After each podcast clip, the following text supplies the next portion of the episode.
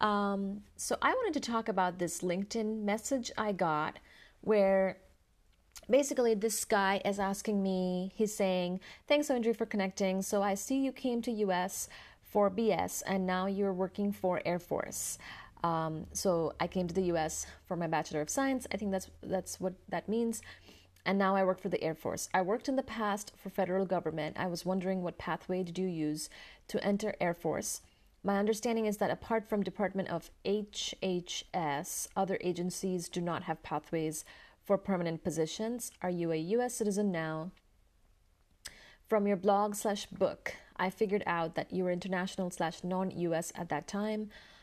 Not that I want to join Air Force, but little curious. By the way, your story during your PhD application resonates well with my struggles. Also applying to grad school here, free food from seminars during PhD and postdoc was awesome. Well, this question was from Debashish Panda, DVM PhD on LinkedIn, and he asked me this question. Well, thank you so much, Debashish, for this question, and I'm sorry that I'm getting back a little bit late. It's been a crazy couple of months because I switched jobs this year.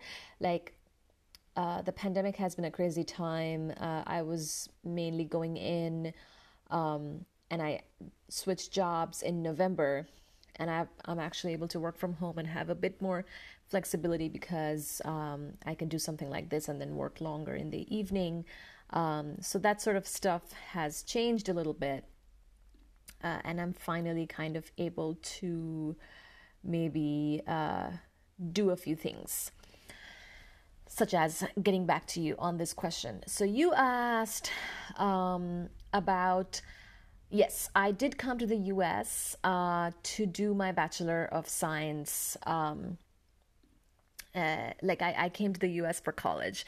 So I know a lot of uh, international students, when they do come to the US, it might be for a master's or higher.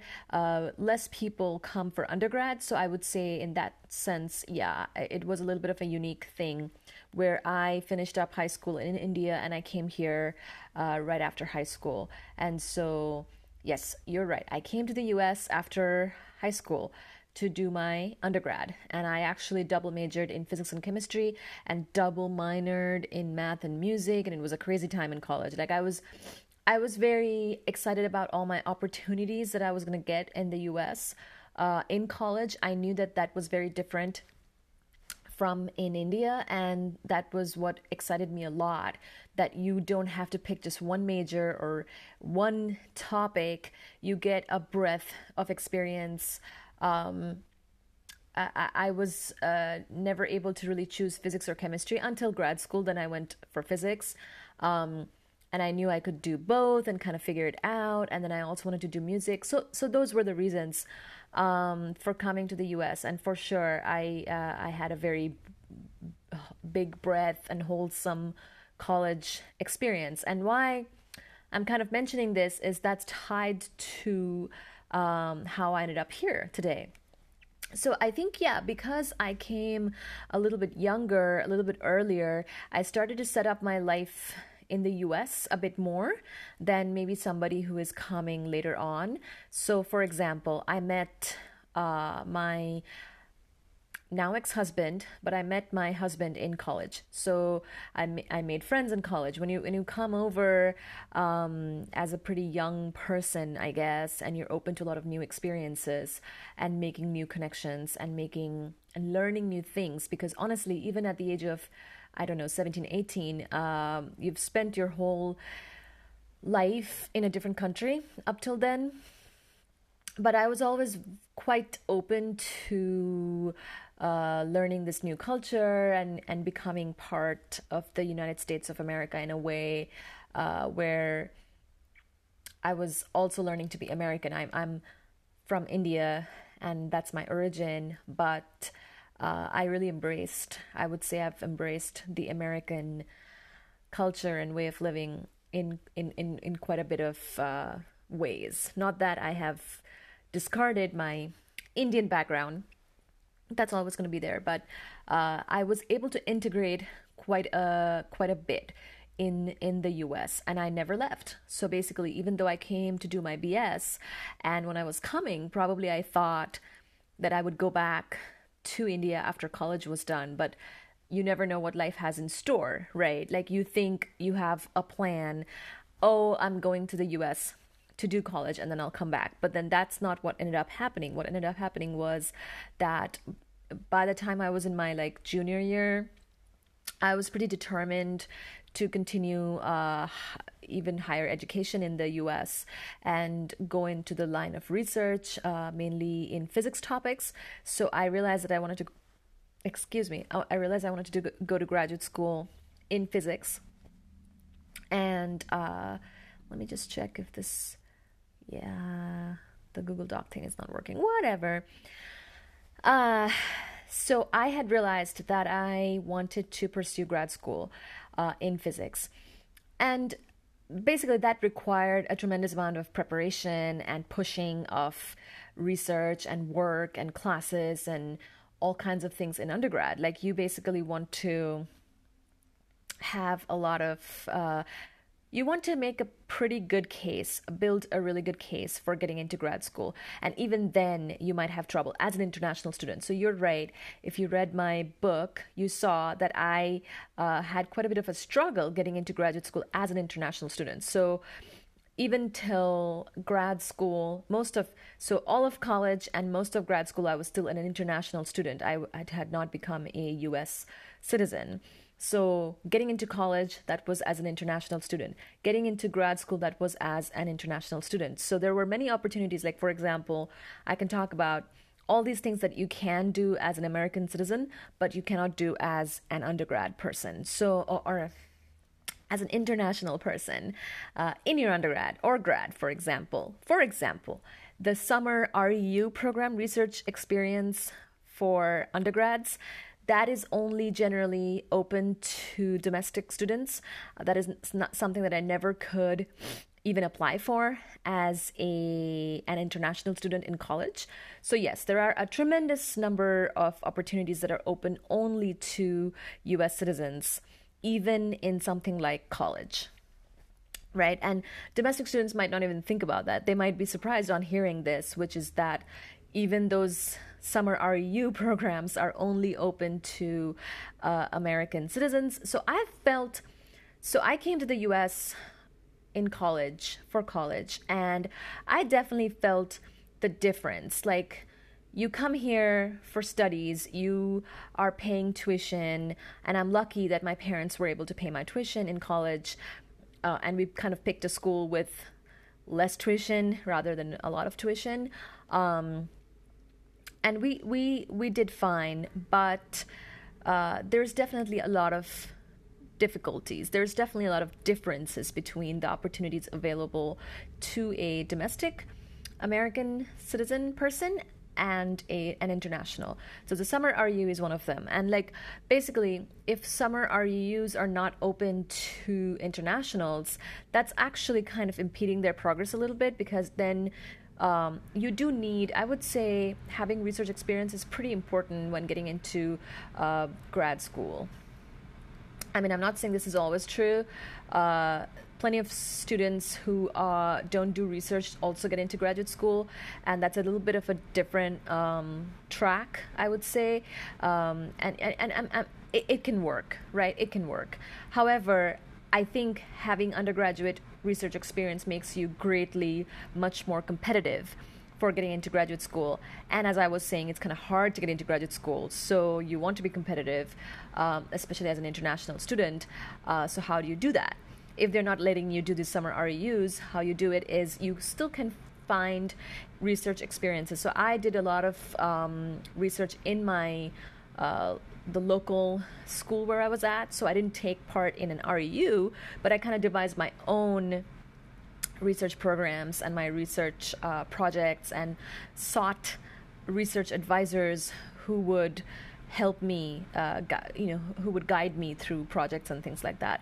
So that's what i was doing in college um, and worked very very hard on that uh, to uh, create a profile that was good enough for getting into graduate school. And even then, I kind of struggled.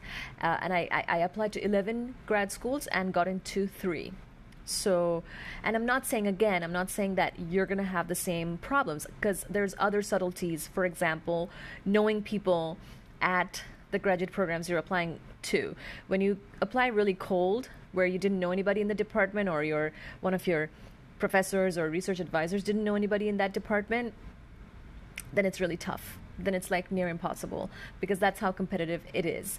So I would say so part of my struggles might have been that I was applying to places where I wasn't applying that networking aspect uh, that is very much needed, especially as you go higher and higher and higher in any field, like college to grad school, grad school to postdoc, postdoc to professor, or grad school to an industry job, or industry job to another industry job, or industry job to the government, like what I did now.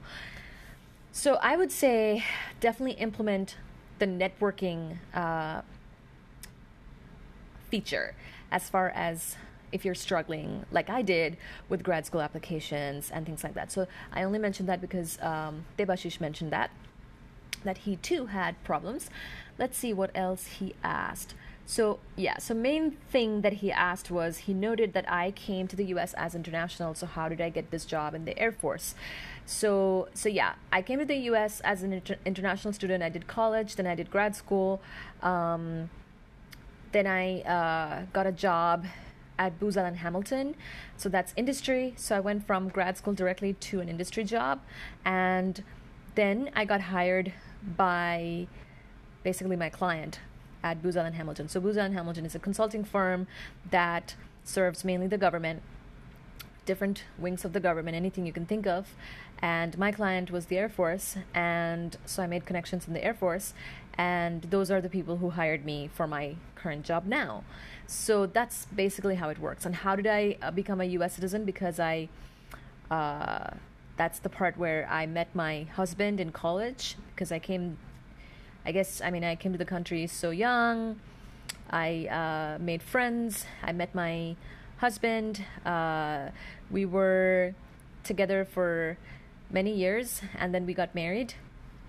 And he was a U.S. citizen, and uh, I applied for a green card and uh, got citizenship through uh, that marriage, and that made me a citizen. And I was able to apply to jobs that were citizen only, basically, right? Like, for example, even that first job from academia to industry uh, at Booz.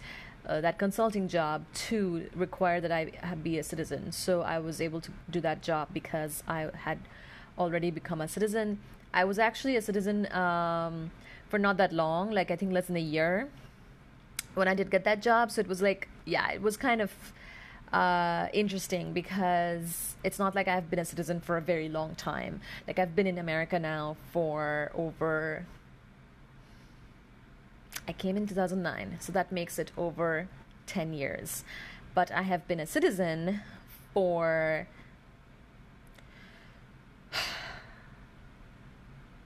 less than three years.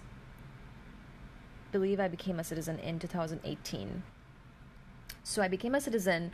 I finished grad school. So these types of things, like you can't always control the timeline of these things either, right? Like it's not like I planned this. It just so happened, like life took its turns and twists, and it so happened that I met someone in college at whom to whom I ended up getting married to, uh, which resulted in applying for green card and getting citizenship while I was also going to like college and grad school. And honestly, I didn't even know that I would go into industry. I was um, looking for postdocs and academic positions more than industry um, because that's all I knew how to do. And so this switch going from academia to industry is not something is another whole topic like basically uh, it might not have worked out this way so part of why how i went from uh, international bachelor's student to now in the air force is really like just life doing its thing um, and me trying to do the best i can and trying to make the best uh, of whatever opportunities i get but i certainly understand that um, it didn't have to be this way. And honestly, uh, yes, in the US, there are many, many jobs that are open to only US citizens, and there are many, many opportunities that are open only to US citizens. And that is generally noticed more by the people who are not citizens because they actually know what they don't. Um, uh, you know what they're not eligible for.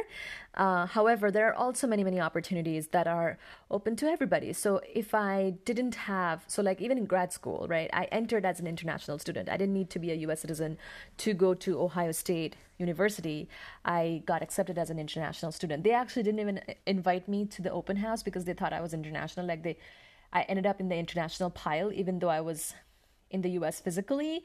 Um, and so I invited myself, and that's how I. So I do push for opportunities. I would say having an attitude to push for opportunities, which is something immigrants are. I think they have to do that, and they naturally do that quite well. Uh, that definitely opens up a lot of opportunities. And I didn't have to do a job that required citizenship. It was just that I had citizenship at that point and decided to give it a go. And I had applied to postdocs and I got postdocs, so I could have done a postdoc and just remained like it, it wouldn't have mattered if I had the citizenship or not. Uh, for the first few years, like after you get a green card, you can actually work in the US outside of school. Like before that, I, I had a student visa and I could only work part time or something on campus. There's no like work permit. You're not allowed to work in the US. I mean, like you're allowed to work and you pay taxes on like the work you might do as a student, but like you can't just go work at a McDonald's or a Costco or something. You know what I mean? Which is, yeah, that's a pretty big deal to Americans. Americans uh, start working pretty early on. So whenever I have to explain this, they're surprised. But no, when you come here on a visa, you really have a lot of restrictions on being able to work, which is a huge bummer.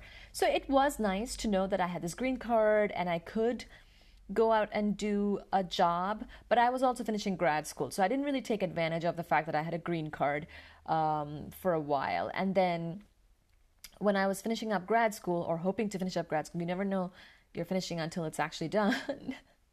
but anyway, um, I was applying to jobs, and some of most of them, I would say, did not require citizenship. I just kind of thought I got referred for the job at Booz through a friend that I knew in grad school. And I got the job, and I was like, you know what? I'm gonna take it. Like, I'm gonna do something that I've never done before. I'm gonna figure out what this doing industry thing is, and I'm just gonna take a leap and do this. And that job led to my current job in the Air Force. So you never know where you end up. Like I was going from academia to consulting and then I was consulting for the Air Force and then the Air Force decided to hire me directly as a civilian employee and that's how I ended up in my current role, which I feel quite lucky about actually because uh, I mean not everybody has the chance to be a government employee. There are a lot of benefits, perks, I think. I don't know, I'm new to it. Uh, but definitely, it's an opportunity um, that is quite unique and uh, rare, I would say. Uh, there are limited number of spots uh, to do this kind of job, and therefore, I, I, I, do feel fortunate. But that's the story. Um, that's how it's a it's a huge journey. It's really not a script uh, that one can just follow. It's kind of like just a life thing. I came when I was 18 years old. Now I'm 30, and here we go. Like I did thing after thing after thing after thing, and um, ended up in the Air Force, uh, which I'm happy about. So, thank you so much for the question. Hopefully, this podcast episode recorded properly. Um, I know my Google Doc kind of gave up because I guess if I switch the window or something, it doesn't work anymore. Um, but I will publish um, this little chat on my podcast. Uh, I will publish this live and I will give you the link so you can actually listen to it or watch it in your own time. Um, and my podcast, I will mention, is on every platform imaginable, which I'm also happy about because um, I like how nicely we can distribute these days, like content of all type, all types. So this podcast, see, I'm recording um, on my phone, just on Anchor, on this app called Anchor, and it gets distributed to Google Podcast, to Apple Podcast, Spotify, Radio Public, like any platform that you can think of, this will get published to like today. So I think that's great. Um, and then of course YouTube is YouTube. YouTube is available uh, to everybody with internet for free. So the podcast is free. Please check it out. It's called How to PhD um, by me, Oindri Banerjee. Uh, so please check out my podcast if you can. That would be great. And if you can review it or rate it, that'd be stellar. Because I've been trying to kind of tell people about my podcast because it's like a little bit newer um, than my blog. Uh, more people know about my blog than my podcast. So I really want people to know about the podcast too because the podcast is it's completely free and you can just listen when you have time when you are doing other things and um, yeah there's no ads there's nothing annoying hopefully in there. And i can cover whatever topics you want me to cover that's sort of in this um, area. So yeah hopefully i'll see you at my podcast see you on the podcast. Uh, i'll see you again here on youtube. Um, and I'm also going to publish uh, this in my blog, howtophd.org slash blog. So yeah, I am happy more people are visiting the blog because it's the oldest platform for me. I started the blog in grad school and um, it's uh, doing pretty well, thank you. So like people visited and stuff. So um, please continue to support the blog as well because I'm very uh, invested in it. so, yeah, anyway, thank you so much. Bye.